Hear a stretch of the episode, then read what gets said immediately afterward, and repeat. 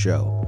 This is a Yeah, cool, you guys can. Yeah, this is We're in actually in the middle of a conversation. Yeah, audience, we were so talking about Mind. yeah, we were talking about Steve Jobs and how he's a he's a stupid bitch, and that if I had the opportunity to, I would resurrect him, uh, remove his cancer from him, uh, give him the hope to live a beautiful life, and then strangle him to death in front of his children. but I can't do any of that, so it's technically not a threat. So non-actionable. non actionable. technically. Yeah. Parody. Yeah. Well, not technically a parody, but it is non-actionable. It definitely- because yeah, there's- resurrection listen. Technology. Don't ask how it's a parody. It's just It's a not even a parody. Listen, I have full This is fair use. I have full Entertainment value. Listen, I need I understand how laws I work. need the FBI to understand because I know they're listening that I had full intent to do this, but I literally can't because it's a physical impossibility. Oh yeah, one thing I forgot to check. Uh, Lexi, when you talk in your microphone like that, there's a little bar in your Audacity client. Um, that doesn't like peek into the red when you're doing that, right? okay. Uh, no, it does not. Okay, perfect. Cool. As long as you're holding that and try like raising your voice. Uh Hell yeah. How's that?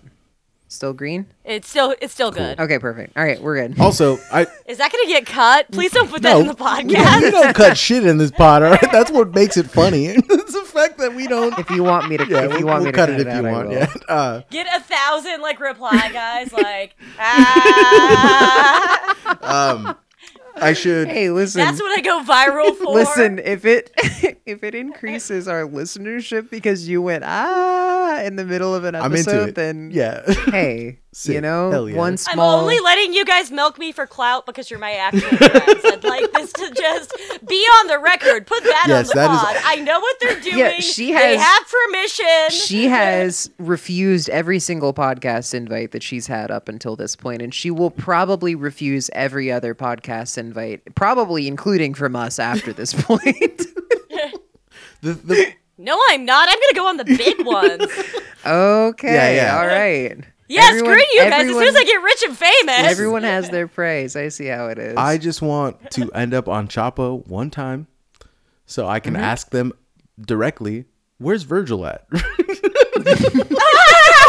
hey, listen, he never got really far. Where he at though? Where, where he Where at he at, though? though? That's- This, this where doesn't at, need to be. This doesn't need to be on the air. Yeah. This doesn't need to be on the record. Yeah. I just want to know where he at though? Right? where, Where he he at. at? send send send me. Let me pull up. oh my god. Also, I wanted like I want to kiss Amber one time, but like not in a sexual way, but just because I know I know those lips are crazy. I know that. I know. I know those lips go crazy. I don't know why. What but do you I, mean? No, I'm sorry. Why would what do you want to mean be in a a sexual re- way? Marcos? No, this is an L. Like, Listen, Why? she's terrible, right? But those lips go crazy. I know they go crazy. I just I don't know I don't know how to explain it to you. How? I just don't know. I I just have a feeling. all right. This is, I've never looked at her lips and thought about anything. I didn't even remember she had some. she does. She has. Like I know logically she, She has- does, but it's like when I think Amber's lips, it's just like file not found. No, she has like insanely. She has like the weird. What is it? Like the Kazakh lips. That Kazakh. Right. I don't know how to explain it to you. Excuse you? Excuse you? She's like a Cossack. Like she's got Excuse the. me? She's got lips like she needs like like a Cossack's lips. I don't know how to explain it to you in a way that makes sense. All right, but it. Listen. Excuse you? lips that are lips that were nurtured by goat milk. You know what I mean? Like that from the hills of the Cossack Mountains. That's that's what she has. Hills the Marcos, I'm Bro, going to give you about five minutes to remember what my ethnicity is. Aren't wasn't isn't that all like fucking flatlands? It's like steps and I have shit. no idea. Listen, What I do don't you know. mean Cossack Mountains? I don't know. I'm just saying things. All right. What I'm are you just- talking about? What do you, no- okay, okay. It's You- not racist if he doesn't know what Yeah, he's exactly. talking about. First of all, first of all, that is true. And secondly, what do you mean it's not sexual when you're like literally like fetishizing a specific part of her has body? nothing that's to been- do with sexuality. I don't want to do anything sexual. I just want to feel her lips on my lips. I have beautiful lips too. I have big, beautiful lips. I feel like our lips together would just make sense. You don't understand, right? It's like a cosmic thing. You don't. It would unlock something. So it's not sexual, it's worse. Possibly, yes, absolutely, yes. But I haven't even introduced you. Like, um, this is Hunter Vibin on Twitter. She is our friend. I think it's technically at against Stan. Yeah, is the at handle, against if Stan. wants to. if you want to pick up three or four followers from our yeah, from our pod. You know, you know what's okay. Listen, here's the thing about the podcast and the podcast followers. All right, this is real shit. Listen, they have we like you guys. They have followed me from my old account, which was legitimately way worse than my new account, right? And they followed me from that to this account, and like they fuck with me heavy. There are very few of them, but they these people would literally they'll do anything for me, and I love them for that. And and in the in the same vein, I'll do anything for them. If they called me right now, it's like I need a hundred bucks. Don't do that because I'm broke, but I would still send you a hundred bucks. I like my last hundred dollars. If I can, I will. I can't, I'm so glad that the first call that we're gonna get is somebody saying, "Hey, I need a hundred bucks." so so tight, dude. and I'm gonna Sick. feel obligated to do so. ten dollars. Let's just call it ten dollars. All right. How we're gonna do is we're I gonna will say, like it. the whole. We're gonna play it live on the episode, and you're gonna say, "Yeah, sure," and I'm gonna say, "No, you haven't subscribed to the Patreon." If you want to, you got to give me ten dollars first, and then I'll give you ten dollars back. Exactly. That's the economy. all right. This is how the economy works. All right. This is the this thing about Circula- listen, it's called a circular economy. You have to give to get. the economy of respect. All right. oh my god. I think they should give you eleven dollars and then you give them ten dollars. We have a Yeah, one dollar tier. Now we're talking. we have a literal Yeah. one dollar tier for people who yes, just want you to. could just you could actually just give us a dollar, and then we can call it even split the difference. Yeah, just to support the show. It's one of those things where you give Mm-hmm. me a dollar and I'll be we'll be friends. Like you can follow me on Twitter, right? If you're if you're in the Bay Area, you need a best man to write a speech for your wedding. I'm happy to go. I'll show up and I'll be like, "Yeah, we were best friends. We're back in I don't know, for 25 years we've been friends." I'm happy to do that for literally a dollar a month. You understand, right? Can I take you to my godmother to show her I'm not a failure? Just like lie, say I've accomplished anything. Yes, absolutely. She's so Jewish and so concerned I would absolutely I would be like, "Lexi, I all the time. be like, Lexi, I didn't think you were going to make it through medical school, but I'm so glad that you did." and then she's just gonna call my mom. Was any of that true? No. I know that you were really, you were really, you were really struggling going through medical and legal school at the same time. I, No, so how you gotta how you gotta play this is you have to get Marcos to answer the phone when he, she calls your mom. yeah, Marcos has to run interference for you there yeah, too. absolutely, and I'm happy if to do that. I had that level of scheming, my mother would be very proud of me. My mother's a crazy person, but I think the thing that annoys her most when I lie isn't that I lie, it's that I'm a bad liar. Oh man, I can I can understand. She hates that. it. She when I first got with Shoggins, she liked him. She's like, I think he's a pirate, like me. there's no better way to describe Well, Shogs. encouraged me to do like kind of underhanded shit. Shogs is high key a pirate. You know what? Like, if anything, my friendship with She likes him because of my that. my friendship with Shogs has really like reminded me that no matter what I do in my life, I'm always gonna be an outlaw, right? Not not like a criminal, right? Like I'm not a criminal. Yeah. There's a huge difference between a criminal and an outlaw. Because a criminal, criminal. a criminal sees the what they if do. If you have enough money, I will kill you and take it. I want that to be on the record. nice. A criminal sees their like their enterprise as a business, and they want to continue doing business. An mm-hmm. outlaw doesn't see this is I'm like gonna start a Yakuza chapter. You're gonna be the first Japanese, Japanese American, businesswoman. a Japanese American Yakuza member. Yeah, Hell start yeah. my own chapter. that rocks. No, you um, can be the shadow CEO. What position do you want, I wanted. uh, Lexi? Oh, What yeah. do you want to, in in the? Do you want to? I have no comment. I'm just glad to be included. Okay. Hey, you know what? Honestly, I've gotten in, like I'm glad I fell in with the homies on Twitter because I've gotten to so many situations where I don't really know what I'm signing up for. I'm like, I'm just glad to be included. I it's a miracle I haven't joined the Yakuza before or something. oh my god. Like see what she's thinking about the homies. I just think they're neat. yeah, that is. You know what's interesting? I do You know what's though. interesting about homie Twitter is homie Twitter is a very strange part of Twitter, right?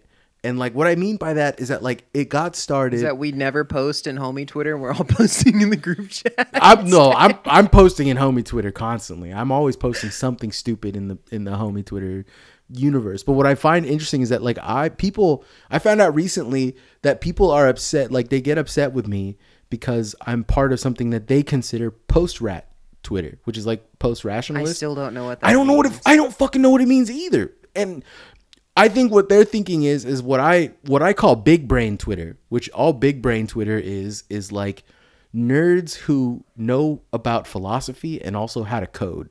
And those dudes, that's what that's what nerd that's what like big brain Some of- Twitter is. Some of the worst types of people. Listen, if that's what post rats are, then I understand. yeah, I get why they're mad at us. But here's the thing: the post rats that have like that are have jokes and are funny, they end up en- becoming homies and become homie Twitter. Is what I find. Like they end up stop posting about like nerd shit and they start posting about like, what if my dick was small and it was funny? And people start being like, yes, dude, hell yeah, bro. And that's that's the essence of homie Twitter.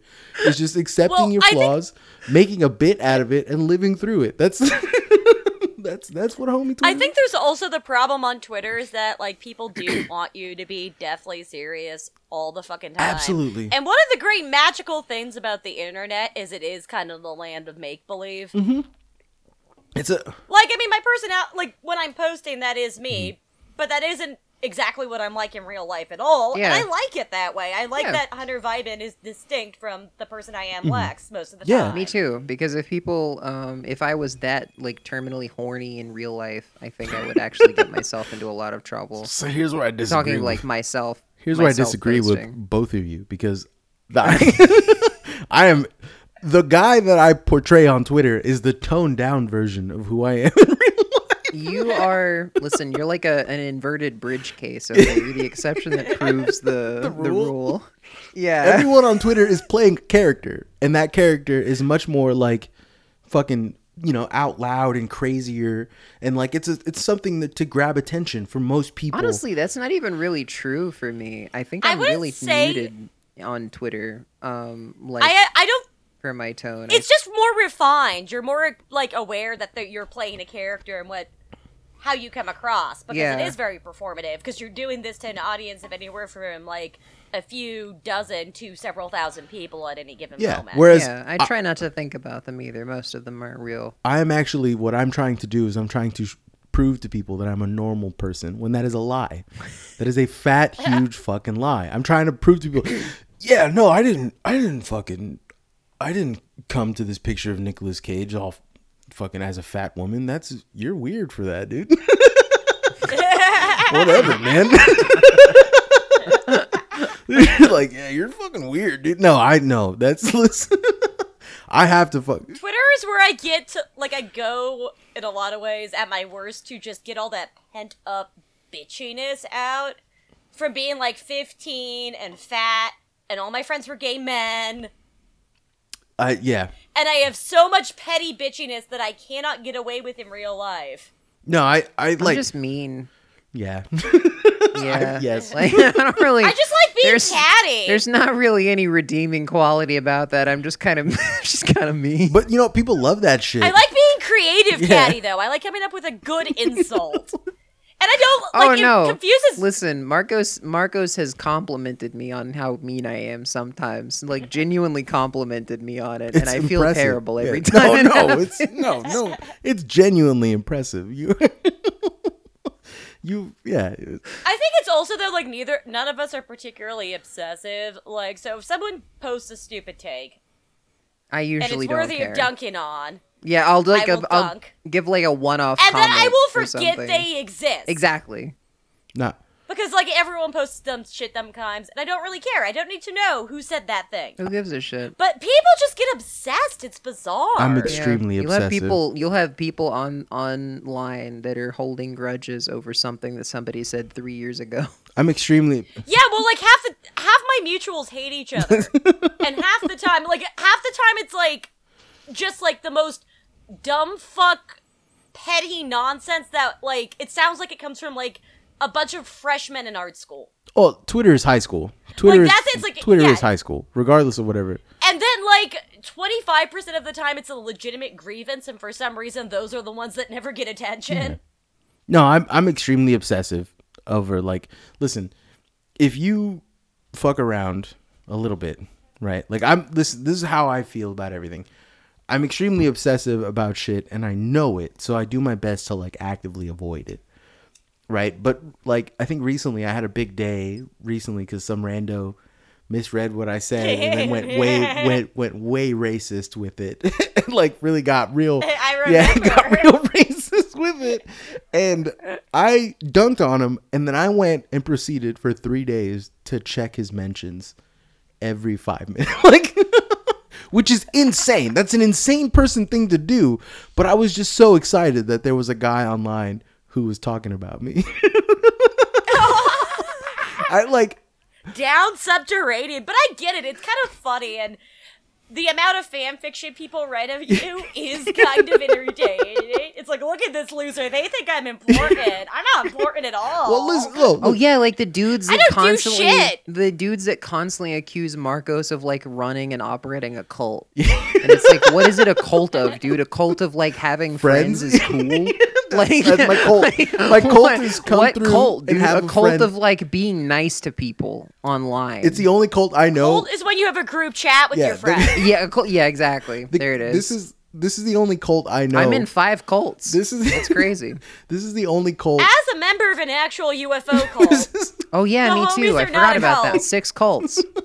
The, listen, the I paid thirty-five dollars for eternal salvation, and I can safely say the homies have not paid made me pay listen. any In money. fact, I was gonna That's say, true. listen. In fact, the opposite. has Somebody paid my fee for me The- for the eternal salvation, but mine is assured as well. The opposite. someone made it paid it for me. The too. opposite has happened, right? I'm the only cult member I know that is going broke paying his cult members. To I've had people, I've had homies be like, "Yo, man, I'm short rent on so can I can I borrow like ten bucks?" Like, yeah, bro. And I'm fucking, I'm like, I had twenty dollars recently. I had twenty dollars to last me like four days, which can I can do. And then someone randomly was like, "Hey, man, can I borrow twenty five dollars?" And I Venmoed him twenty five dollars and took the L and went fucking naked. Because I was like, yeah, the fucking, what am I? what do I fucking need it for? I don't care. That's, I'm stupid. Listen, I don't know how anyone, ex- I don't know why I'm on Big Brain Twitter, but I am on Big Brain Twitter. Big Brain Twitter fucks with me heavily, and I don't understand why. Right? Like, um, what is it? That eigenrobot dude had beef on, with me one time, which is very funny to me that that happened because I still don't even know who that is. Exactly. Well, all of these guys, I'd never know who Who? any of these guys are. I don't know. He's some twenty thousand. He's some twenty thousand follower account, right? He's like a big fucking account. He's like a big philosophy account, and I just, I I said something stupid in a group chat about him, and then it got screenshotted and it got sent to him, and he was just like, he responded to it like I don't even know who this person is, and then I responded underneath him, but you still responded, and then and then blocked. just instantly blocked. Which fucking to me just lets me know I won. I won that fucking thing. I don't So my question is, is that you apparently know enough about philosophy or just shit posting? Because that's what most of the philosophy on Big Brain Twitter is. Is Yeah, shitposting. absolutely. But um, so you have enough of that to have twenty five thousand followers, and someone with like a hundred followers I think at the time I had 200 Like followers. hundred. I had 200 at the time. says something about you, like snarky about you, in a group chat. Someone then screenshots it, and then they show it to you. And you feel the need to defend your honor. I think you might want to revisit a lot of that philosophy that you're an expert on, because I think you might not be acting in a very Yeah. enlightened way right Hey- now. I think you might be hey, acting like pal. a five year old. Hey, Hey pal, how about you lacan these nuts? How about you got all these bitches afraid of you? Shout out to Yeah, shout out to Janie for that to one. Da- Janie on that one. It's a good one she wrote. oh my god. How about you slavage these Hot, nuts? or like can't get some bitches. yeah. oh my god. How about you slob on G's dick? you, ever, you ever think about that one? Jesus Christ. I listen, you know how I actually fell into Twitter was through Facebook of all places, right? I was a prolific I was one of those psychopaths on my old Facebook. I was on my I was one of those psychopaths that shit posted with my name. Right? So I had I had my full name on Facebook. I had my fucking phone number public on Facebook. I didn't give a shit, right? I was a literal crazy person on Facebook. Evidently. Yeah, and I like I used to just shit post all the time and talk about insane shit and whatever. And I started getting into like left book and I got really into like Zizek memes and shit. I think I was like a big part of like Slavoj Zizek's meme stash or whatever the fuck it was. And I was like huge like I used to comment on everything. And from there, I ended up reading Zizek because I didn't understand any of the memes, right? And so I ended up like fucking straight. I was like, well, I don't understand any of this shit, so I might as well just read. So I read like a bunch of Z, and I realized I liked a lot of what he was fucking writing. I liked, I liked the idea of like he's kind of picking up the work that fucking Lacan had left, and I went and read Lacan because I didn't understand. That's how my stupid brain works. like, if if I don't get what you're talking about, I have to go back. And I went and I read Lacan, and then I, yeah. Marcos, that is not stupid brain. That is what most people should do. Yeah. What's Most people are like, I don't know what they're talking about, but I can pick it up. I'll just guess. it's Yeah. it's stupid brain because I did it for a dumb reason. I did literally did it for because I wanted to get memes better, right? I wanted to laugh harder at memes. Is why I did all this shit. That's just a form of enlightenment, though, when you think about it, really. Yeah, it was I made You're that trying to enlighten yourself. I made that tweet. I was like, "You seek knowledge to understand everything. I seek knowledge to understand every joke. We are not the same." That's true. That's a legitimate. That's how I come across. Like that's how I learn things, is because I want to get the context for the humor there, and so like. I think that humor is a great heuristic to learn more and more things, but less people more people are so fucking grimdark and self-serious. They don't understand how fucking like it, they're limiting themselves by taking themselves seriously, right? They really are. And there's also the fact that, like, yeah, this shit sucks. Yeah, no, it We all know this shit sucks. We don't have to like keep going on about how much it sucks. no, not at all. We all Yeah. know. But like getting some humor out of dark shit is just a decent coping mechanism. Like uh Carrie Fisher's whole motto was my life can either be funny or it can be true, No, that's a good. and that is unacceptable. Uh, No, if my is I pardon, I got that wrong. If my life wasn't funny, it would just be true, and that is unacceptable. Yeah.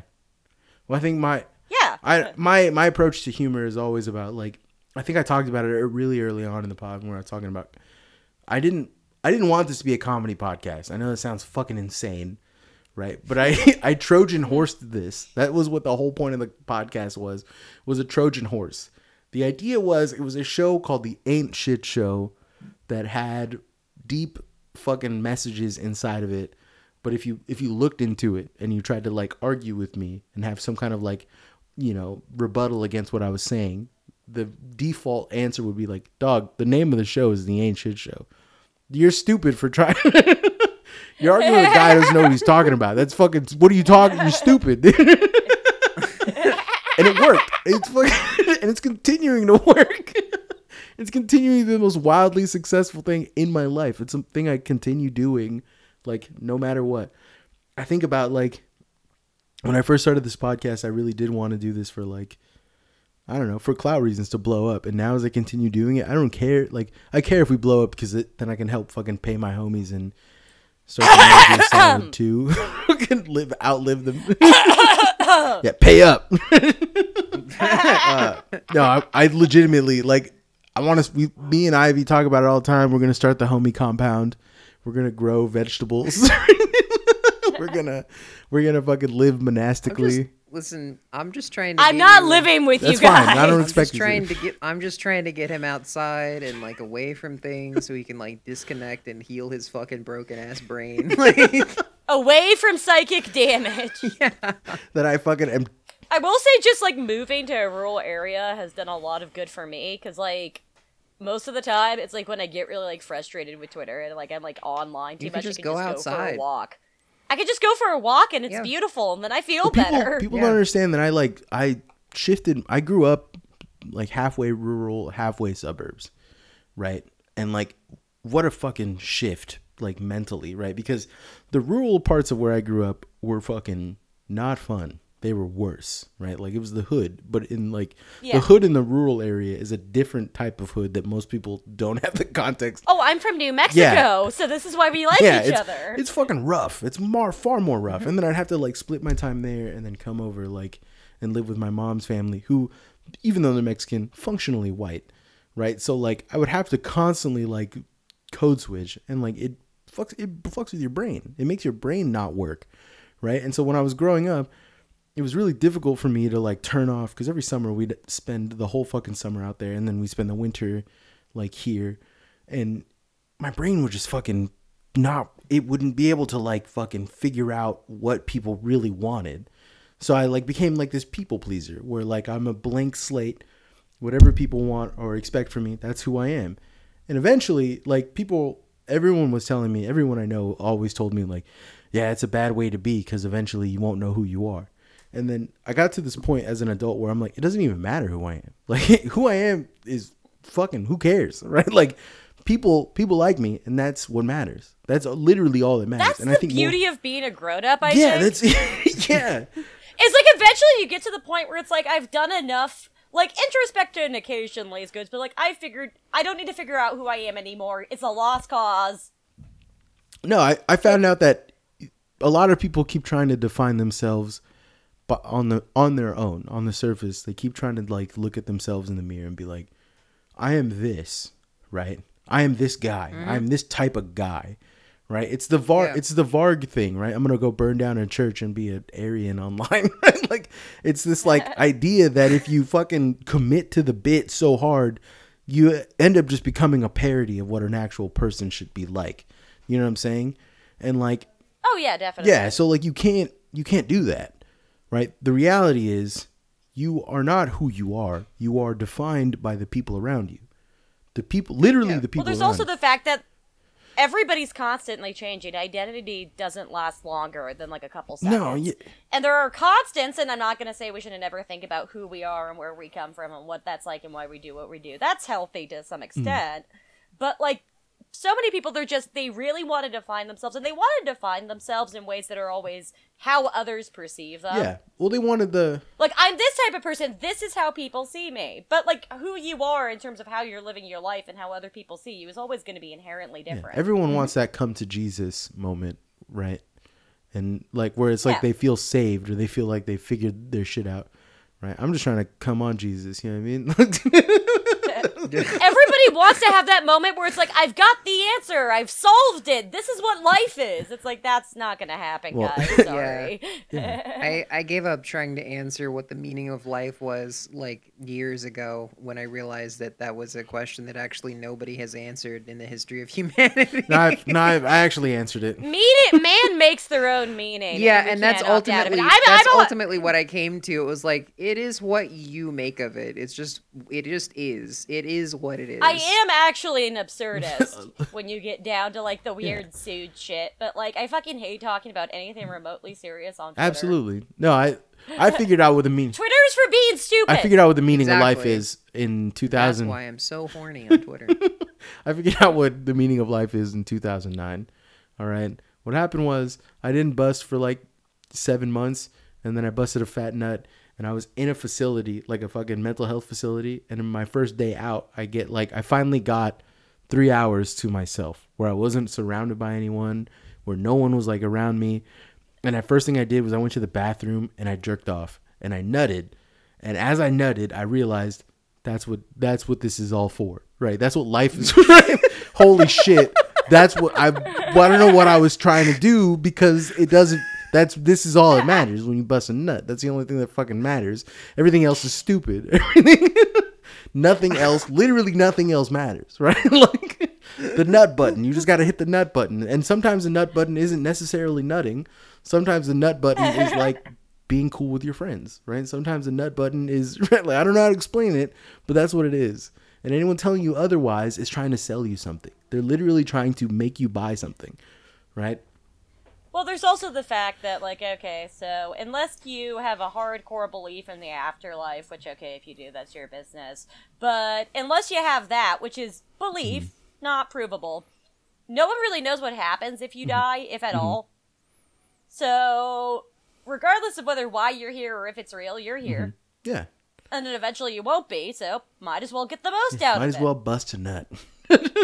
Yeah, might as well. That's sort of like where I've come to. So you know what? Might as well stick around. Yeah. No, I, Not being dead. I think that's that sounds boring. that's one of those things that people like can't wrap their minds around. Like my whole fucking people keep calling it like a philosophical school, but it's not a philosophical school. it's just a very simple. It's a very simplified way to look at things, which is like reality as we experience it. The physical plane is real, but also it's meaningless. It has no real fucking meaning beyond that. You give it meaning. You give it. It's it's it's boilerplate existentialism is what I really fucking boil down to like believing. But like none of that matters. None of the fucking what you call it matters. None of what any of this shit matters. All that matters is that you continue having a good time, right? And the best way to have a good time and to continue having a good time is to look around you and see if other people around you are having a good time. And if everyone else around you is having a bad time, what can you do to change that? That's that's literally the whole fucking homie philosophy in a nutshell. You don't need anything more than that. That's it. Right? Like I don't know. My my brain's always fucking like on the verge of meltdown and fucking collapse. And then I come onto the like I come into the fucking Discord call and then I'm like just talking about like man, fucking Frank what is it? What's the guy's name from fucking uh Dead Rising? What's his name? Frank uh I want to West. Frank, Frank West. I'm like, yeah, man, Frank West got a dump truck of an ass. Damn, Frank West is caked up, and then I'm fucking feeling I'm I'm back on top. I'm back, and that's all that matters. That's anything anything more than that, fucking stupid. if people want to accomplish more in their lives, good for them. I think they should. I think they should go out and do it. If they want to like create some great work of art or invent something or something, like okay, that's admirable and good. But ultimately, the only point of being alive is to be alive. Yeah, yeah, it's to bust nuts. Yeah. It's literally to bust nuts. Simple pleasure. Yes, literally yes, like cookies, right? A walk on the beach, all that shit. Mm-hmm. It's good. It's good stuff. Standing with your hands behind your be back, s- staring at a Tree, tree. yeah, the Japanese urge. I used to be so much more neurotic before COVID. You know, Look, I was just a mess. I was so tense and like so determined to prove myself to like myself and everybody else all the time. I still am. I still am to some extent, but like I've noticed it's like, oh, I actually think I'm a grown up now because like at this point it's like, eh, it's just like I could spend here wallowing about how I did things wrong, or I could just go and try and fix no, it I, th- I think like I'm a. f- and do something I think else. like personally I'm. I, I'm too tired to wallow in angst anymore. Yeah. I know I'm an adult now because I, I I'm just too tired for angst. It's just exhausting. I can't do That's it. my uh that's my depression cure by the way. People think it I mean it is bad. It's not good for you. But my depression cure, how I beat depression, and this is like a thing that I actually do and it works. How I beat depression is I fucking do everything I can in my power to make myself more depressed. As as much as possible. Right? And I eventually get to this point where I have a breaking point where I break through and not only am I not depressed, I laugh at it. It's funny. It's funny that I let all of this shit get me this sad.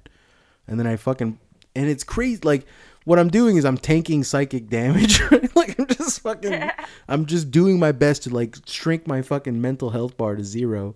And then once I get it, I get a refresh. I get a nice little fucking Okay, for those of us who don't have weird inverted brains, this is healthy. I don't th- In moderation, do it. If something bad happens, cry. Cry for like two hours. Cry for like a day. Yeah, but that's usually that's usually what helps me out now is cry- either crying or getting really mad and like listening to Death Grips Hell yeah. about it or something. hell Those yeah. are the two two usual. getting mad actually helps me. When I'm just like petty mad, I suddenly have energy again. And then I do something like I like clean the entire house, and then I go to sleep, and I'm not depressed anymore. Being that kind, that specific type of angry is one of the most productive emotions I've found. Absolutely. Listening to Death Grips angry, absolutely. Yeah. That's when you actually get stuff done. That's why like Last two times I think I've cleaned my room is because I've listened to Dick. I have someone I I know who, for their sake, will remain anonymous. Someone close to me who uh, had never listened to noise before. Uh, actually, 2019 had never done it, but got into Death Grips and was working at a fast casual place and had figured out the way to get people to leave the lobby at close because no one would ever leave. was to just be like, "Hey, we're closing," and then just start playing Death Grips as loud as possible because like they can't do anything after close. Like they're allowed to play anything they Yeah. want, I and that would just get everybody to leave the lobby at I have a death grips test that I do to people, right? And this is how I know whether or not one we're gonna be friends, and two whether or not they're like actually bisexual, like for real deal bisexual, right? And that's the not just spicy yeah, straight. and that's this. Can you tell me why death grips is good? Right? Because if you're straight, you can't. it's impossible. You literally But now I'm like, adjectives are going in my brain, and I'm thinking, and I'm like trying to get the perfect one. So now I am having a lot of questions here. Listen, the fact that you had a response because you knew you know why it's good is already proof enough, right? It's not something I can put of in course. words, but listen, I swear. listen, listen. That enough is a great enough answer because most like straight people will be like, I don't know, just good. Yeah. Good. Right? Yeah. Like, yeah. No. for me it's it's good for the same reason that like 100 gecs is good it just there's something that just kind of flows through you yeah. It's I listen, you either get it or you All don't gays get are it. ruthless aesthetes at heart. That's the real problem with straight people. Is they're not aesthetes. They have no. Mm-hmm. They're just like, oh, I don't know. It's cool. yeah no they it's good. they they don't know why they like the things that they like because they don't know how to like straight people just don't know how to define themselves straight up. Listen, me- in if, any meaningful you- way if you want to get They're just kind of. I think that's one thing. Is like when you said white woman. Yes, white woman, particularly straight white woman. It's just like their entire life purpose is get boyfriend, and it doesn't matter how awful he is. get boyfriend. like I love my friends. I love my friends. I do, but like sometimes like they just go through this series of dudes and I'm just like the only trait about this man I can tell that's like remotely discernible is he is a man. Mustache. Type of mustache guy. well, they're all various type like I mean it's just like they're kind of types of guys, but they're just like bowls of nothing and the relationships are never good and they make each other upset all the course. The time. and problem- I'm just like, why? the problem is that they're guys but they're actually not really a type of guy Yeah, they're they're no, a they're just myriad of guys. guy. not even a myriad of guys There's it's no- just there's no like not even it's just not a type Kroger of guy. brand guy. yeah oh my god. not even Kroger like true value guy Sam's Club type Kroger guy. brand, at least yeah Sam's Kroger Club. brand guy is worse, actually, because that's so suburban. That is the kind of guy I'm thinking about. It's the kind of guy who just like he works out, he fishes, he takes his dogs for walks. Maybe he likes some nice little indie music to give him a softer side. Maybe, I don't know. Maybe he plays Call of Duty or likes eating pizza. type of those are all types of guys. No. not types of guys. That's like the bog. That's just a guy. That's a- that's the starter bog pack standard- guy. That is the bog standard default that you can be. I And a was- default. that's is what not you. a type That's what guy. Amazon fills the suburbs Listen- with. Yeah, this is that's like an suburbs. that is an Amazon Basics. I was trying to explain. I was An Amazon Basics type. Of I was guy. trying to ex- we'll go to Target with I you. was trying to explain to someone. But he won't go in the makeup section, and he'll make Won't it big, go in the he'll make makeup weird. section. He'll make a fuss if you go to pick up a bolt of fabric. Listen, I was trying to explain to someone that me being bisexual doesn't make any sense. I'm. It's hard to explain that because I'm not. I'm Lex. You you of all the people understand deeply, like that that, that my bisexuality is not regular. It's not a regular type of thing, right? I am incredibly. I don't think I've thought about this a lot. I don't think any bisexual person is regular or normal. Thank you. Thanks. It's like it's like what is biculture? Being confused, evidently, because we can't agree on this one thing. I They were right. I like to consider we are I like confused. to consider myself extremely straight. Straight, so straight to the extreme that I will fuck anyone if they're even remotely feminine. Right? that's right. That's even, and then I find myself being fuckable if I'm feminine, and then that's how it works, right? That's, that's how my brain works. I don't know? think I can say this, but egg. Ivy, can I get the pass? I I have such a visceral reaction to the word egg. Just this because this is like an aside. I really don't like the way that fucking like a lot of trans people will be like, "Oh, are you fucking? When are you get a fucking hatch, bitch? When you when's your fucking egg crack?" cracking?" Like Janie's some people don't fucking crack, dude. Some people just exist some in the fucking just- margins. yeah. It's okay. Because like I'm one of those It's people. okay. Yeah. Janie is Yeah. always trying Yeah. to fucking pink pill me. And You know, Janie. it'll never happen. I do think the term pink pill is funny. It because. It's just like I'm okay with that because it's funny when your trans friends are just like, take it, take Yeah, it. exactly, exactly. Like if I was gonna say like let's force femme Marcos, that would be funny to me. Yeah. Right? I've I've talked about wanting. Well, I think it's because we're not like beating around the bush. We're not like saying you're trans. It's like we are gonna make you trans, and I'm just like, You're gonna, okay. you're gonna be this whether you like it or not. I have no willpower. I will let you guys do anything. No, listen. I've I was talking to Ivy recently about it. I've actually we bring it up all the time. Where I'm trying to transition into more of a man. I'm trying to take testosterone. like. I'm trying to become more masculine, right? Like I'm trying to get a second Y Yeah, chromosome. yeah. I'm trying to grow a third dick, right? oh my god! Where's the second the one? implication is that that's the joke. The joke that I have two of them already. oh my god! yeah, I'm calling you on this. Tell us more. I want to hear about this. Oh my god! No, no. I just I think it's legitimately. Marcos got the he got the surgery, the double dick Yeah. surgery. I went. I was like, I need bottom. I need bottom affirmation surgery, and then they just gave me a second a second dick. Fucking affirmation. So after I got clocked, because uh, so I was actually really insecure about how like I have a pretty androgynous face for a long time. And so once I lost weight in my early 20s, like I grew my hair out too, and it was really long for a long time, really curly. And then I finally cut it off again for the first time since I was 19, and I immediately clocked when I picked on some turfs. Nice. Just like immediately they thought I was like a trans woman because I have short hair. Oh my god. And now I have a couple friends who just tease me relentlessly about this. No, uh, so And then the other day when I was going to buy you that trans flag, I was in like a really like shapeless parka because it was cold as shit. no. And I had my mask on and I had my hat and was like, "Oh, which flag do you want? The the trans one?" And I am ninety five percent sure the clerk thought I was a trans man. And now I'm just sitting there like, "Uh, uh, they had a point, didn't they?" I'm so, I'm so sorry. All those people who keep teasing me. I'm so It's fine, I'm like, so I'm not- sorry, dude. I just didn't want. I didn't want to get the flag from fucking Jeff Bezos. yeah, Bezos. you don't want to pay for It's a nice flag, and it's fine because like it, it doesn't actually bother me. But I was like, ah, I do kind of look like a little boy. Oh my god. Wait, you don't see my massive tits? I do kind of look like just like a shitty little guy you'd meet at a skate park. A dude a dude who just mastered the kickflip. yeah. oh my god. Jesus Christ. No, I I don't know. I It's funny because like from the opposite end of the spectrum, I've like I've met people that have judged me based entirely on my voice alone, and I got called "ma'am" by a guy, uh, like a 55 year old like plumber or something like that, who had come to the house like looking for direction or something like that, and he'd called me "ma'am," and I looked like absolute shit. Like I had like stubble on my face. The only things I had going for me was like long hair and like uh like a, a feminine voice.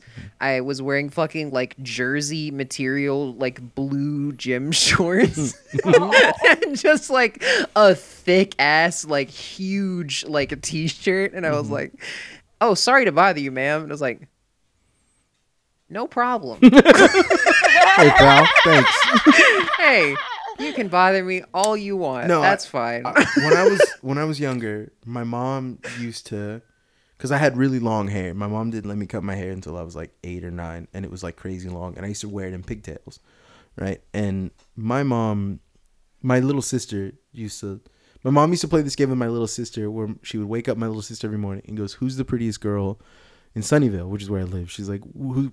Who's the prettiest girl in Sunnyvale?" And my sister would look around and she'd see me with my long, fucking beautiful hair. I have beautiful hair. It's fucking crazy long and in perfect like braids. And she'd look at me and she'd go, Marcos. And my mom would get mad. And then I would go like, Kayla, that's my sister. I'm like, Kayla, you're right.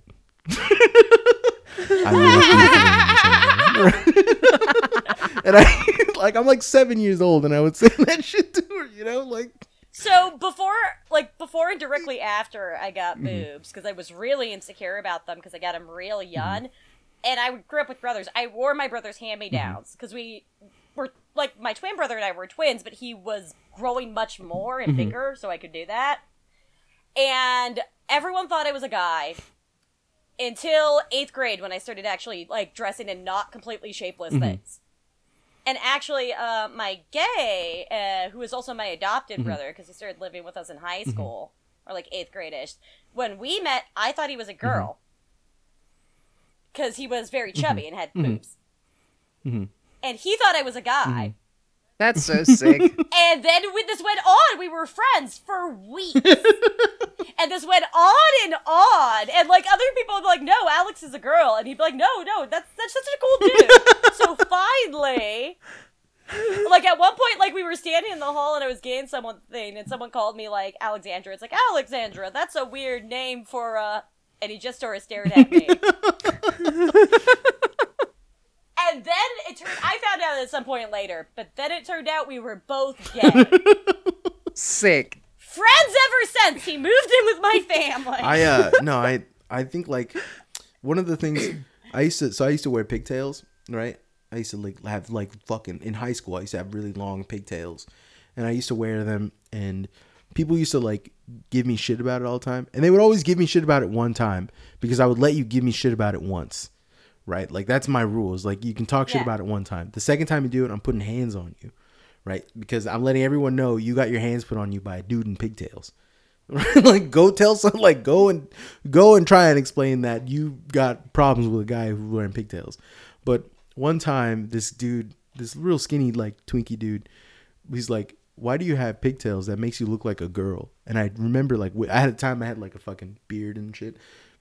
I whipped Yeah. around, both my pigtails like fucking whip right behind me, and I go, "But am I a beautiful girl?" And he looked at me and was like, What? And I'm like, Am I fucking beautiful? I didn't stutter. Am I beautiful? And he was just like, You're you're gorgeous. And I was like, Exactly. Exactly. R.I.P. Betty White. She did. I love how clean your fucking version is and mine is so shitty. Oh my god. All right. Oh, welcome back.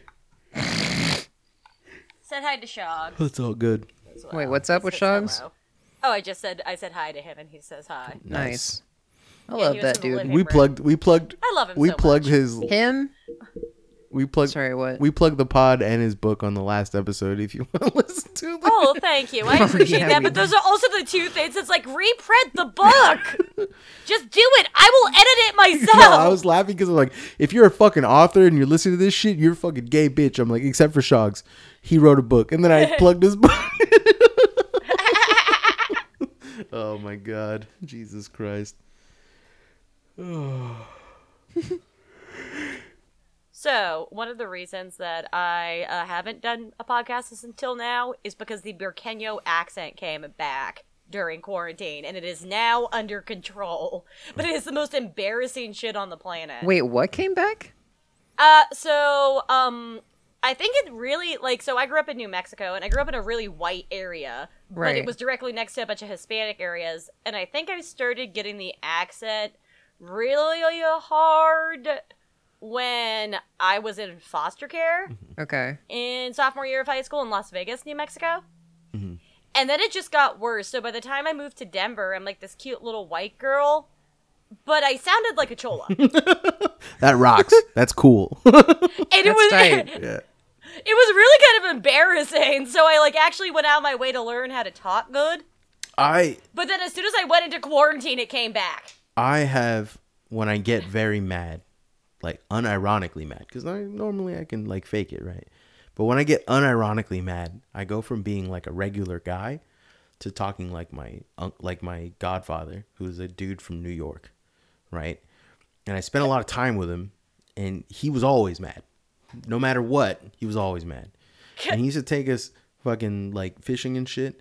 And he had like a weird like he had a weird hybrid like New Jersey fucking Boston accent, but we used to take us like fucking like fishing and we would catch bat rays and he would always be like yeah that's a problem with these motherfuckers over there. You fucking you fling the fucking bat ray and just- they're just fucking wings. You just eating the fucking wings. They're all cartilage i don't want no fucking cartilage right? You can't eat nothing else but the fucking cartilage i'm not trying to fucking chew some cartilage and so like i like to like internalize it. Never thought about it but i internalized it and when i get mad at people i'm like yeah what the you get the fuck out of here you know like i just slide into it I'm like, yo, you need to get the fuck out of here. I'm fucking tired of you. Right? like I'll, I'll just start slipping into it, and I can't get out of it until I'm calmed down. And I just I just slide further into sound. I'm like I'm from the mountains when I get mad. Uh, I, So I've literally never heard your accent, which is crazy. If I get, I if I, it Yeah. it's like it pops out a lot more when I'm like either either thinking about it Mm-hmm. or if I'm around people that are from around here Mm-hmm. and I'm talking to them, which hasn't happened in a good couple years. I'm gonna be honest with you. Mm-hmm. But you're happened. thinking about it, so it's coming out. I am thinking about it, so it is coming out. Um, now, one of the more challenging oh, it's things, so cute. one of the more challenging things, because I'm trans, has been trying to, trying to feminize my voice in a way that I don't lose my accent. Because a lot of the way that they teach you how to feminize your voice is you. You actually end up sounding like this, and everybody starts sounding like this ditzy piece of shit. And From it's LA. like you really elevate your voice really high up into the upper registers. Yeah, the LA. Um, and it's like, and that's not really like, like fundamentally speaking, my voice isn't really that much higher than it was now that I've got it properly feminized because I had to fucking take the time and learn it on my own because these fucking bitches don't actually know how to do that shit, um, and actually teach good. Um, like now I actually do know how to do it, and my voice is honestly not that much different from the way that it was when I was talking before coming out. Really like it's basically almost the same pitch. But um yeah so it's like it's kind of challenging and i don't usually like use it around people because it does kind of make me feel a little self-conscious because people do generally like pick fun at you for it mm-hmm. for sounding like that mm-hmm. I I get it. because the general like assumption is that you're fucking retarded and it's like I get the I get this weird thing. It's racism is what it really boils down to. But I get it all the time working in tech in the Bay Area, where people are like, "Where are you from?" And I'm like, "I'm from around here." And they're like, "But from where?" And no one knows where the fuck Sunnyvale is, so I say the nearest city, which is San Jose. I'm like, oh, "I'm from San Jose," and they're just like, "Wow, you're from San Jose? I couldn't tell. You don't have the accent." And what they mean by San Jose accent is that I don't sound black or Mexican. That like I don't, I'm not talking like this, and I'm not talking like this though. You know what I mean? Like because I don't have either of those fucking effects in my voice, they're assuming I'm a like, and they'll say this thing. They'll say, "You're so well spoken," and I know what that means. Oh my god! If I had a fucking, if I had a fucking Oh, dollar, if I had a fucking dollar for every time somebody said that shit to me, and what I like to do, right, is when people say like, "Oh, you're so well spoken," I like to say, you know, well, you're hard listening, but you know.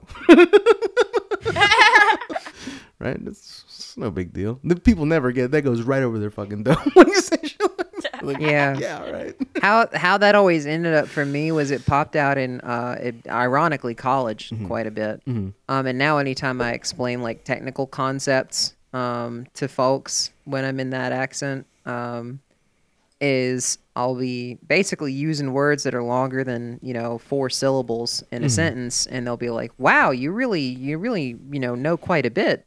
Uh, You know, this is re- really like well spoken, spoken and articulated for." Uh, for you know, and it's like for what, bitch? For what? For well heck? spoken and Say it. articulated for what? For growing up on a mountain? like I got the internet, dumb shit.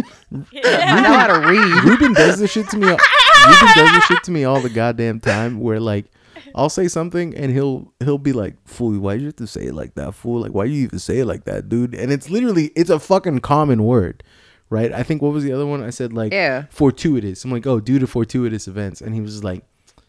Fool, why you gotta say like fortuitous? That's how you fool?" say it. I was like, "That's that's what it is, you fucking dickhead."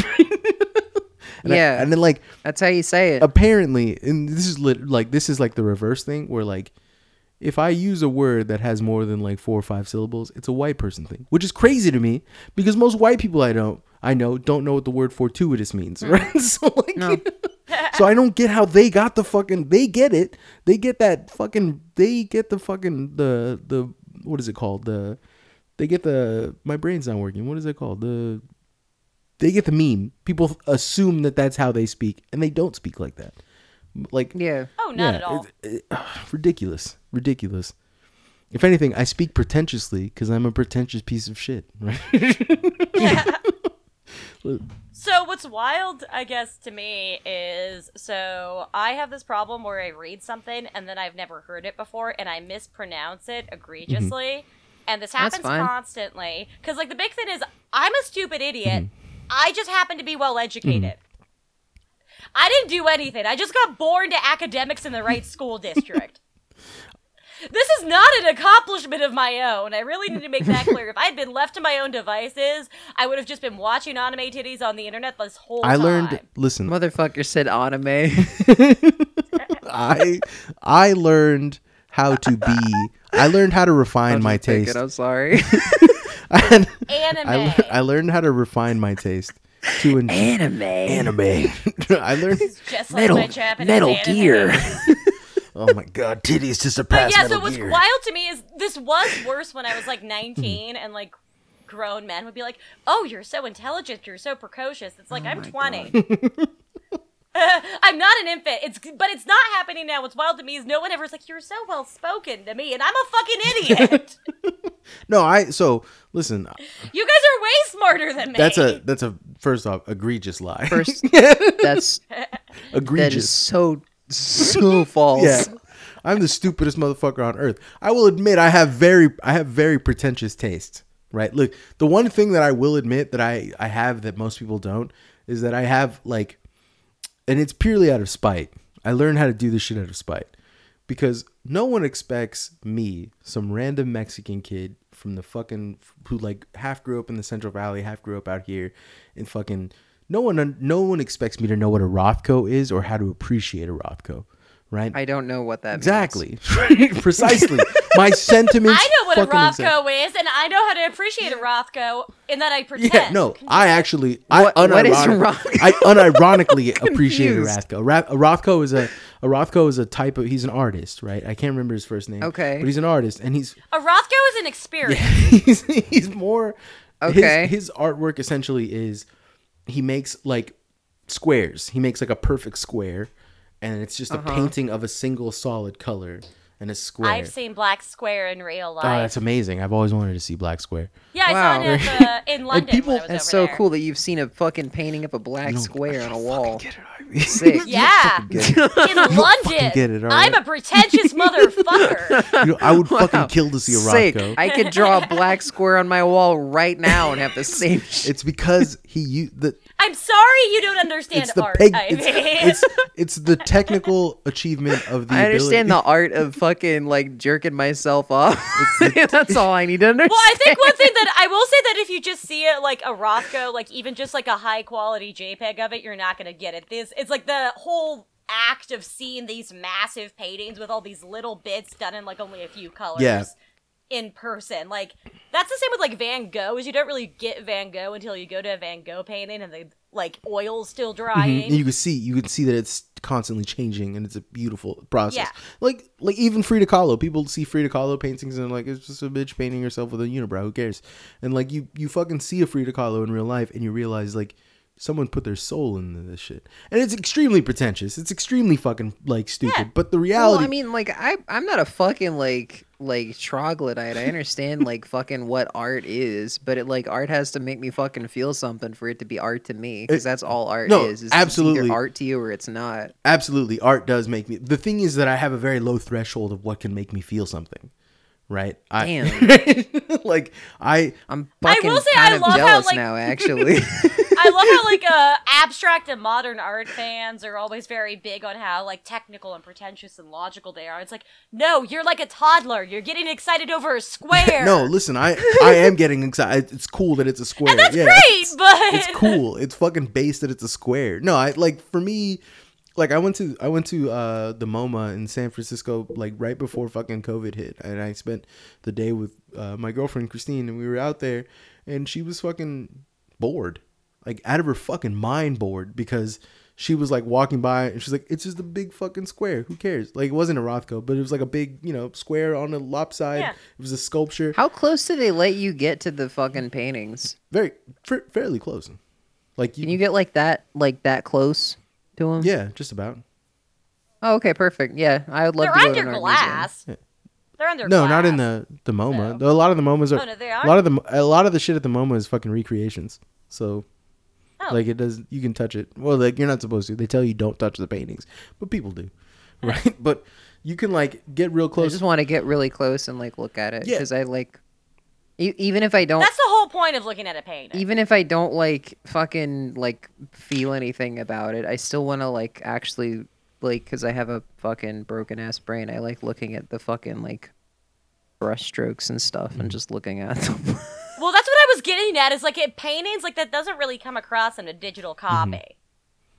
well, like That's like also like understanding for me also understanding like one of the things that i one of my favorite uh one of my favorite fucking still lifes well it's not really it's like a surreal still life but it's a it's a painting of uh fucking grape it's no not grape uh it's a still life of grape juice and peanut butter and jelly sandwiches stacked on a plate. And it's in the middle of a fucking like an like a half room that's in the middle of the ocean and there's nothing else around it. And at the bottom underneath the plate it says xenia right? Which is the greek term for like love. But not love how we understand love where it's like you know romantic love.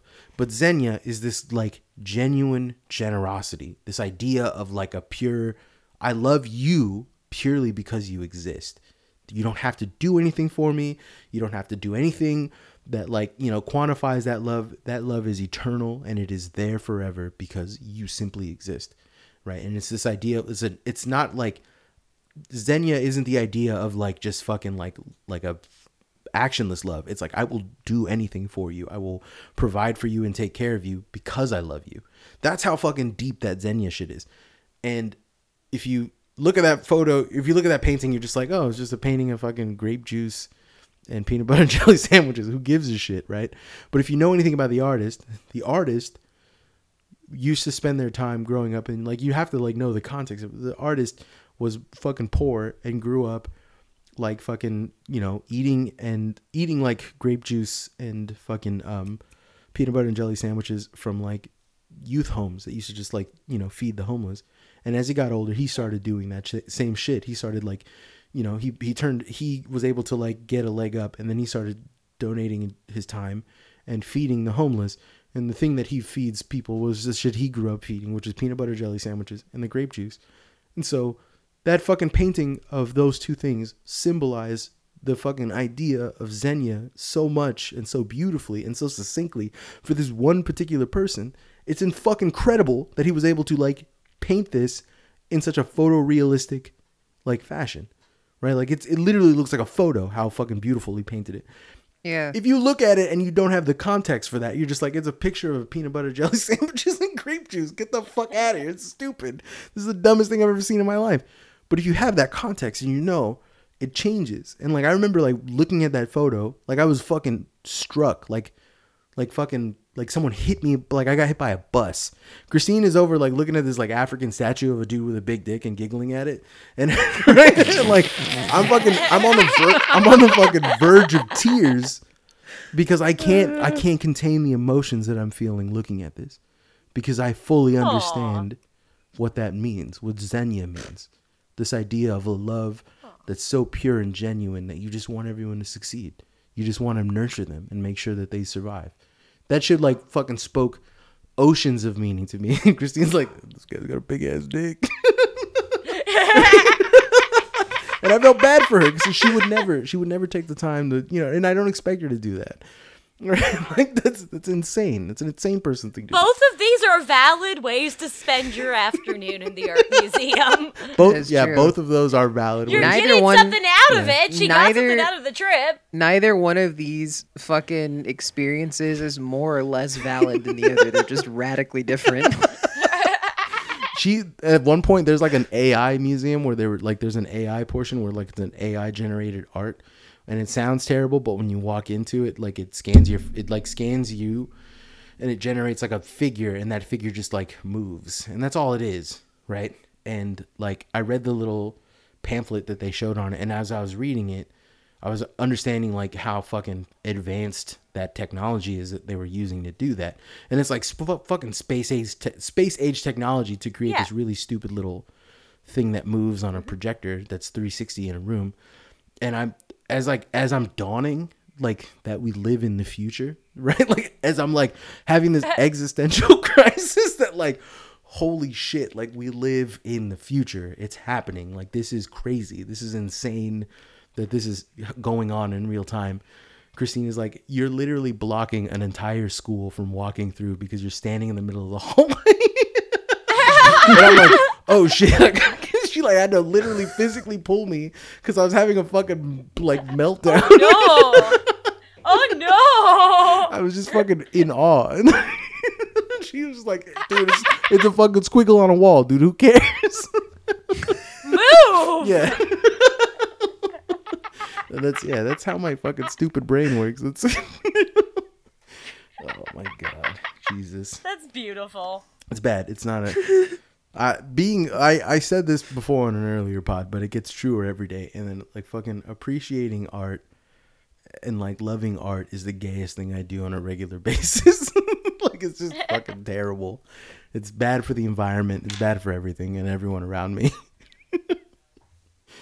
Think it's nice. What I think is really cool about that experience you've just described is while you're having this like radical kind of like experience, this epiphany of like, wow, we're living in the future, you're also doing one of the most like oldest human things possible, which is being completely unaware of your own self existence to others and you're just blocking the fucking path. You're also being an old man. These kids, this isn't the future to them. This is reality.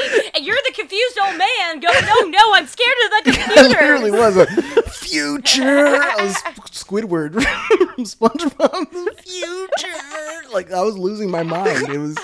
I was literally having like a fucking panic attack thinking about how like oh my god it's coming it's here.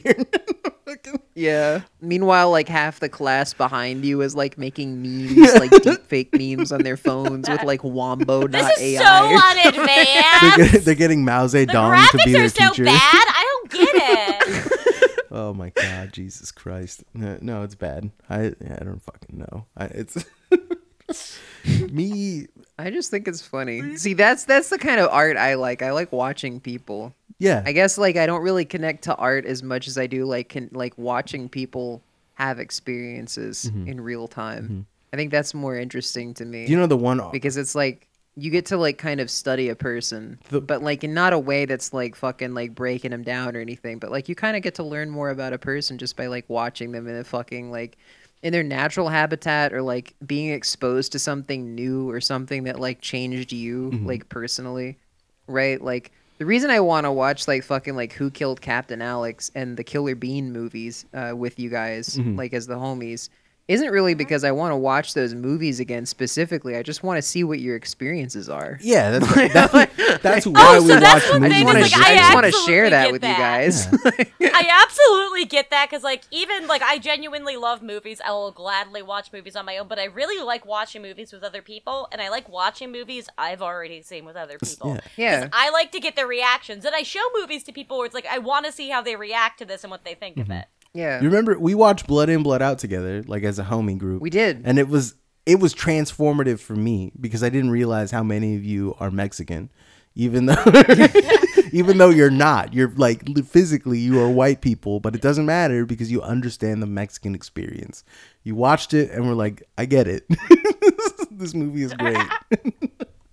and yeah, It's a really good movie. it's, stu- It it's is a good stupid how it's stupid how far ahead of the t- its time that movie was. It like was released in it really is ripe for rediscovery. Yeah, Honestly. no, it's fucking no one's gonna watch it. No one's gonna watch it because no one's gonna like, no one is gonna sit for three hours to watch it, even though it's the most quotable movie of all time.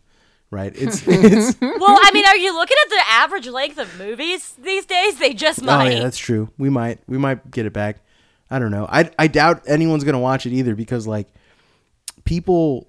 It's the thing is though is it's three hours of like heavy shit. Yeah, yeah, It's not three so hours. is everything film nerds love. It's well, yeah, but that's film nerds is the Yeah, thing, it's not regular right? people. It's like like regular ass people aren't gonna fucking watch like a movie like that. yeah. The, No. They'll watch Maybe at the time but they, they would have never if it came- were. They maybe never at were. the time, like some regular ass people would have seen it in, like theaters or something no, it like that flopped because they were bored. It but, flopped like, in the. It flopped. It fucking flopped hard. Damn. It's a fucking. It is a huge cult classic. It's a movie that defined a generation. Like people, its DVD sales are still going through the fucking roof to this day because people are still buying it. But the reality of it is that That's crazy. it was a fucking garbage ass. So it's sort of like the '90s Mexican equivalent of what Jennifer's Body was. Absolutely yes. To gay teenagers online. Uh, almost no one saw Jennifer's Body. There were maybe like five of us initially who saw Mm-hmm. it first, and then it just sort of spread through gay, like 19 year old girls, and now it's a cult classic. Yeah, no, that's it's that. But like the thing is, when you're Mexican, you're born, and the first your first movie, your first three movies when you're a Mexican man in America is uh fucking Blood In Blood Out, um, Goodfellas. I don't understand that one at all, but that one is the one. Goodfellas is up there, and then Pulp. Goodfellas, a good film. Yeah, and Pulp Fiction. Those those are the three that you have to Pulp watch. Fiction also a as good as a. Mexican person. Yeah. And that's how you you're fucking. that's how you earn your stripes, and then after that, you're they kind of just set you off to do whatever you want to do. yeah, that's yeah, that's that's the Mexican experience. At least that was like every all of my cousins and all my friends and shit. I had this friend growing up in middle school named Weston. He's a white kid, like fucking extremely white kid, the whitest kid possibly. He was named Yeah, Weston. whitest kid I've ever fucking met in my life. And uh, I was telling him about Reservoir Dogs, and he's the only person I know that like in the seventh grade I didn't have any friends whatsoever, and that's for two. It's two reasons why I didn't have any friends. One of them was because I was a literal terrorist in my sixth grade. I was kicking the shit. I was five. I was like five five. I'm the size I am now in sixth grade. I was beating the ever loving shit out of everyone who ever talked shit to me in middle school or in elementary school. So like I was a literal. I got beat up so bad in the sixth grade that they had to literally transfer me to a different school. They expelled me for getting an ass whooping that the whole school jumped in on because I fucking I I pissed off the entire school. So they sent me to a different school. And I had no friends. No one knew who I was. The people who did know who I was, like, knew me from that old school. And, you know, word Yeah. traveled. People knew who I was and they were afraid of me. And also, on top of that, I also dressed like a Yakuza character. Because I dressed literally, I wore. You told me about the fucking silk shirts, I think, I used, right? Yes, I used to wear silk shirts. I used to only wear oh silk Oh shirts and black slacks because I thought I don't know what I was thinking, but I thought it made me look cool because I looked timeless, right? but I didn't. You darling boy, you probably look like you were about to go to a bar mitzvah. I looked insane because I would wear like I, I had like a bright red one, a deep purple one, a deep like a burgundy one, a white one, and a black So one. all the goth yeah, ob- yes, obviously, and a pink one, like a salmon pink one that I used to wear, and I used to wear all of these silk shirts with a what you call it, like all the way buttoned up except for the like last two, and I wore like a wife beater underneath it, and I wore black slacks, and I wore like. I think a New Balance because that's all I had, right? But like, Did you have a switchblade no, comb, no, I did not have a switchblade comb. But I used to wear that shit because I thought, I don't know what I in my brain, in my stupid fucking brain, I thought that's what the cool kids would wear, right? Because I like grew up watching gangster movies, and gangster movies would wear that. Like in gangster movies, Yeah. they would wear that shit. So I was like, well, that's what I wear. I look stupid, but I watched that movie and I was talking about like, oh yeah. Anyways, we were talking about our favorite movies in middle school, and I brought up Reservoir Dogs, and everyone looked around me and was like, "What?" And I was like, "Yeah, Res- Reservoir Dogs is the fucking best movie I've ever seen in my life." And they're just like, "What are you talking about? Like, shut up, dude! I'm trying to watch Toy Story or something like fucking stupid like that." And then, and then I was like, "All right, whatever." Then, and then this kid named Weston, like fucking out of the blue, didn't know who really who he was, but we had the same class. He like walks up to me and he goes, "Have you seen Pulp Fiction?" And I was like, "No." And he pulls out of his backpack a copy of Pulp Fiction and gives it to me. And he's like, "Watch it tonight. Talk to me tomorrow." And I was this random white kid. I didn't know who he fucking was. And I went home and I watched it. And I came back to him. And look, I didn't even have to tell him I watched it. He walked up to me and he was like, "This." He's like, "It's good. It's good. it's real good." and I was like, That's the magic of being. That's so and he was just like, I was just like, it's the fucking greatest movie I've ever seen. And he was just like, I know, I know. And, then we- and that was the only friend I had, like literally. And that was the only thing for fucking one whole year. That was the only friend I really had. And we didn't weren't really friends, but we talked for like we had like a gap period where like for 30 minutes a day and we would literally just talk he was like have you ever seen kurosawa and i was like i don't know who that is and then he was like fucking, he would pull it out of his backpack and he's like, "Watch this." he just fucking had him on deck. It was crazy. He was a fucking crazy person. He had one of those, um, you know, those like back in the day in your car, you had the DVD like binder. Yeah. He had one of those full of DVDs, or not? It was like a CD binder. You Oh. know, he had one of those full of DVDs Yeah. that he kept in his backpack. And like from him, I knew a couple kids like that. from him, I watched fucking like what is it, Kurosawa. I watched what is it, the uh, the Island of Lost Children. I watched Amelie. I watched all of that shit through him. This fucking he gave me like a, a crash course in cinema as a kid. He was talking about mise en scène in the seventh grade, dude. oh my god, That's crazy. Wonder what happened to that guy. That's beautiful. I hope he's all right. Yeah, I was just watching like Lord of the. My, I, I wasn't. I honestly, I didn't actually watch that much when I was a kid. Um, what happened was my brother would. Fucking the reason so many movies got played in the house was what my brother would do is he would watch the same movie over and over. Hell yeah. You just keep watching the same movie over and over. And then eventually he got to the point in watching that movie where he would start it and then he would just walk away and it would just play on the TV. so I was like like fucking the TV was never really available for whatever I wanted to do cuz the second that he like the second I was like, well fucking nobody's in here watching anything. I'm just going to watch my own shit. He would come downstairs to the TV and be like, "Hey, why did you turn that off?" I'm like, "Fucking what, bro? what are you?" So I ended up reading. Mostly, what I did as a kid was I read because I was like homeschooled, so I read a lot of books. I would read like Lord of the Rings uh, a lot. I read fucking Chronicles of Narnia, Hell yeah. and that's what I because like that's why I don't know like hardly anything about fucking cinema. Mm. No, my my sister watched Bugs So- Life for. She watched it so much she burned a hole in the tape. It was a VHS. That's crazy. Yeah. she burned. She literally burned a hole. fucking wild. Hey, uh, one movie I did see when I was a kid though that uh, this was technically my earliest exposure to Marxism, Mm-hmm. uh, to the idea of like socialism as a concept, without really realizing it was Ants. Yes. Oh yeah. Ants That was a great movie. I wanted the fucking like I wanted the grasshoppers to get their asses kicked. Oh, no, I you're wanted the fucking like You're thinking the- of You're talking Bug's about Life. a Bug's Life. Ants is the one with Woody Allen. what? yeah. Bugs Life is the one you're thinking of.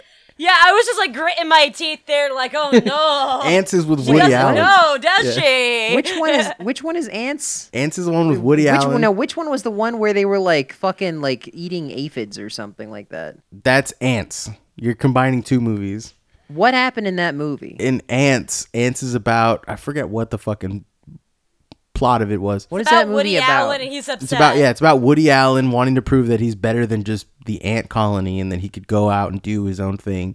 And so he ends up falling Oh yeah, no, no, not that Okay, one. yeah. Whatever that is, A no, Bug's not that. The Life ones where the of. ones where all the bugs got together and like beat the shit out of the fucking That's a Bug's grasshoppers or Life. whatever. Yeah, yeah, it's okay, Bugs, Bugs Life. Life. Yeah, there we go. Yeah, my my sister watched that movie, movie. so much that she burned a hole in it. She burned a hole in the VHS.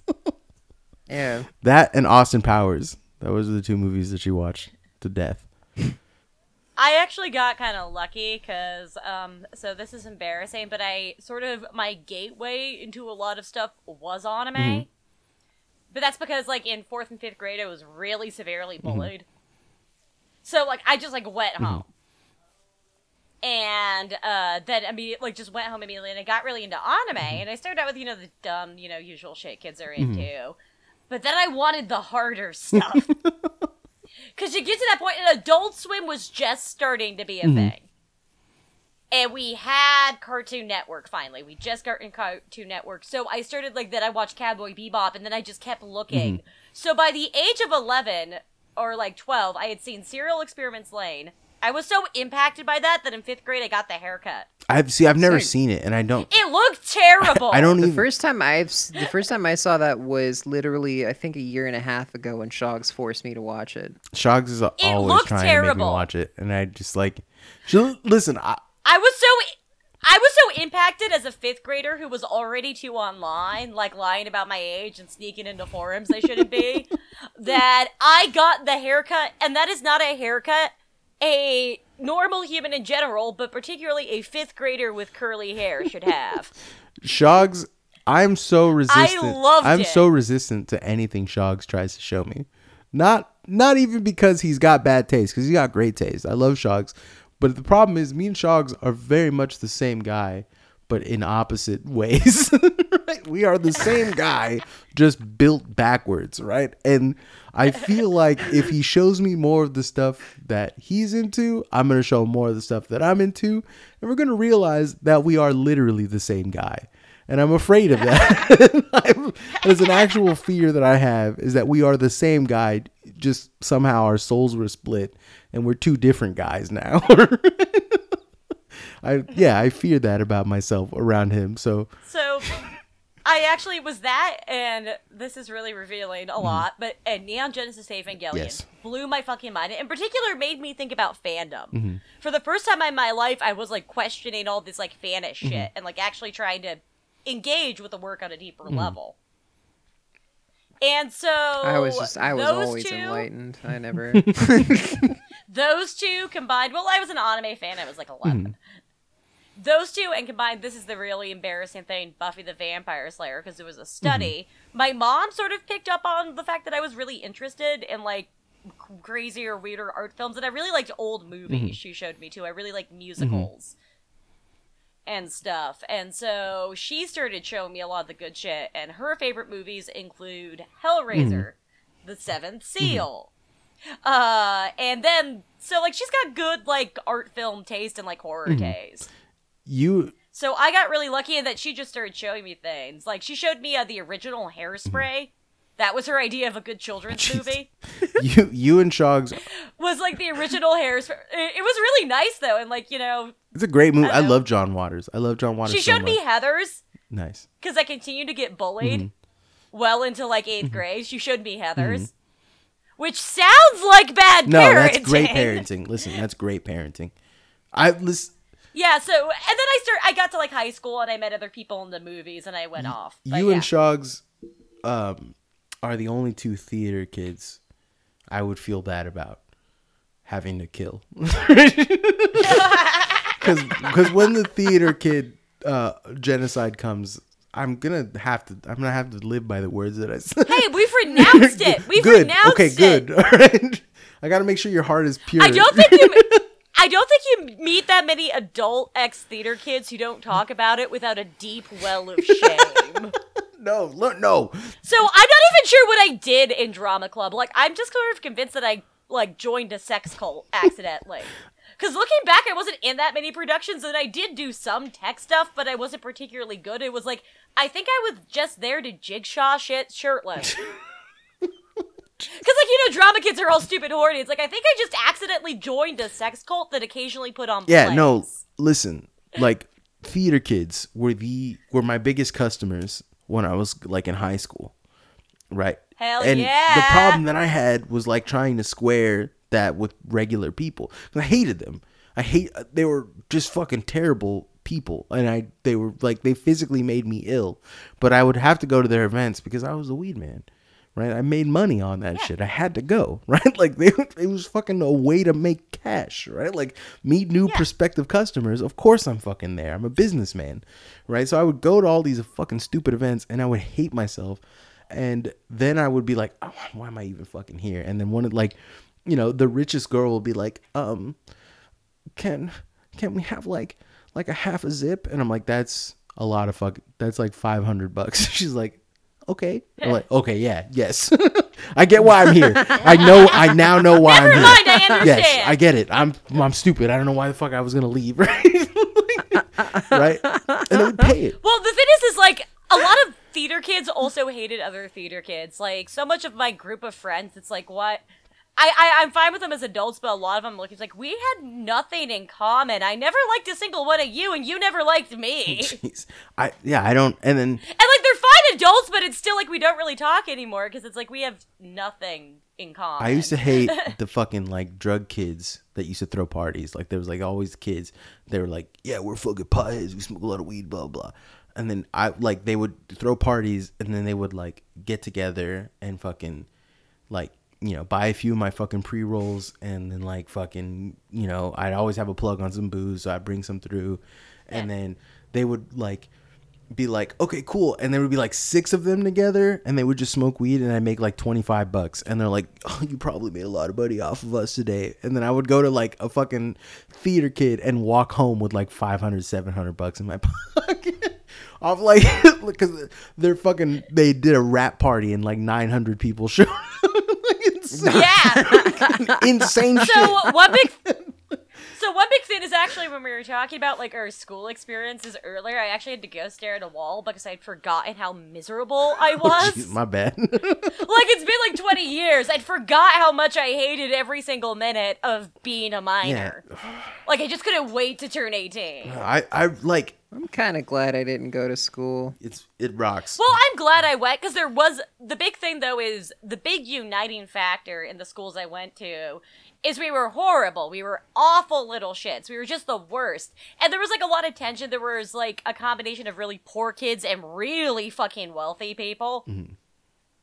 And like a lot of other stuff going on. But the one thing we could all unite together was fucking with an authority figure. Like the one time the school would stand united is when someone in the administration did something dumb for no reason. No, I used to get that was the opposite. My experience, all the fucking kids I went to school with loved the fucking administrators and used to hang out with them and fucking be best friends with them. And then like, Narc. yeah. And then the worst part about it was like, um, I used to I used to get in trouble with uh, the recruiters that used to come all the goddamn time, right? Yeah. Because they used to come and like I was pretty fucking fit in like high school and like they would come and like, oh, anyone who could do ten push-ups gets this like push pen or blah blah blah. They you know get the, get this Yeah. thing. And so I would go and I would do like twenty five push-ups and they'd be like, damn, you're gonna sign up? I'm like, no, I don't want to kill any Iraqis. no, actually, Actually, I- I do have a story about that. I have a story about that. So, um, I was a theater kid. Um, I also was like, I hung out with the drug kids too, and the like punk band kids. I had a wide variety of friend groups. When one started annoying me more, I just hopped to the other one. nice. very good move in high school. But uh, so my uh brother Craig that I've mentioned, the guy who moved in with us in high school, uh, by the time we got to high school, he had lost all the weight. He was this beautiful. He was a triple threat, star of every show. Hated it, but um, he was this beautiful, at this point over six foot, slender dancer. So everyone, because he was the town gay, he was the only out gay guy, really. Everyone assumed he was wimpy. But have you met dancers? No, yes, no, nothing prepares you for violence. they're violence. yeah. muscle bound people. They're they're they have balance. They're strong. Another one of our friends was uh, Coco, who I'm gonna call that. Coco. Coco was a five foot four Hispanic metalhead. Just like you know, the kid just angry. He has all this Me. rage and he doesn't even know what to do with Me. it. And he wants so bad to take kids seriously. Like so, one of the big things is we all riffed all together all the time. And at one point, someone made a gentle riff at Corbin about his guitar, and he's like, "I take my guitar playing very seriously." he actually is a professional musician now, by the way, so it worked out. But at one point, he was like, "I'm gonna join the army. I'm gonna go. I'm gonna go talk to recruiters because they always go after the Hispanic mm-hmm. kids. Yeah, obviously. The poor kids, like he has a single mom, like they mm-hmm. always go after him. We were panicking mm-hmm. because Corbin was an emotional kid. We were like, "There's no way he's not gonna last a day. He is gonna get court-martialed." So what ended up happening is like Corbin's in there and he's talking to the recruiter, and Craig just walks in and picks him up. Bridal style and carries him out. While Corbin's br- just like, nope. Like, if you've seen, have you guys seen Mulan? Uh, Yeah. So this happened frequently. This was the only time we did it in front of the army recruiters. I watched but, uh, Mulan all the time. You know where when the big. Mm-hmm. guy? You know where the big guy picks up the little guy? That is always what I think, except it's the tall gay dancer and a tiny angry Hispanic metalhead, and Corbin just yelling. He's going like, "Ah, let me go!" And Craig just Zen, Zen, go with the flow. Oh my god. And this would happen like whenever he got too mad, his like gay friend would come in and pick him up and leave, hold him, swaddle him until he calmed down. Jesus. Because Craig was like he was like a foot taller with these really long limbs. Just calm, calm, peace, peace. Actually, so I think I have to go. I have just got a text from my girlfriend. It just says that I left the stove on. So my house is probably on fire, which is gonna be cool. That's fine. Yeah, that was fun. It'll burn Yeah, down. We'll get a we'll get a good episode Insh- out of yeah, it. burning inshallah, inshallah, inshallah. I will be boiled. Well, thank you for having me on the podcast. No, honestly, it's been f- fun. We like went extra long on this one because we were just having a good time, and I appreciate you coming onto the Yeah. pod. I appreciate you letting us milk appreciate the milk some clout. That's I. hey, if any of my followers manage to stick around, please give these people your money. Me especially. Yeah, I- the Listen, all of the me, money goes to Ivy. Ivy. Yeah. I have investment in Ivy. All Ivy. of the money goes I to have Ivy, in all right? Ivy. Go to Ivy. all of it. By proxy, any money you give Ivy will eventually go to me. So Oh my god. Yes. So please How? support, Don't worry about it. support the homies. don't worry support the about it. homies. Uh, you can follow us on uh, Twitter. You can follow me at Ainter Show. You can follow Ivy at Professor Getter. You can follow um, Lexi at Lex. uh, what is it? Against Stan. Against Stan. It's Twitter user Hunter Yes, Biden. uh, Against Stan. You can listen. I'm the one with the Anna Nicole icon. Yes, icon. you can listen to all of us uh, anywhere that podcasts are being listened to. You can uh, go to Right now, the Homie. Collective uh, at what is it? Patreon.com slash the Homie forward slash the homie collective. Yes, and if you want to leave us a, a message about this podcast being A funny or not funny, or you want to just send me a death threat because I'm I actually want that. Send you can Send call me a death threat. Yeah, you can Send me. Actually, them send me a private. threats to uh, me. send if me you a- have any death threats you want to send me, and I know there are a few of you, please send them to them instead. Yeah, send it to Yeah, 669 yeah. 250 1883. That's uh 669 250 1883. All right, give us a call. Uh bye.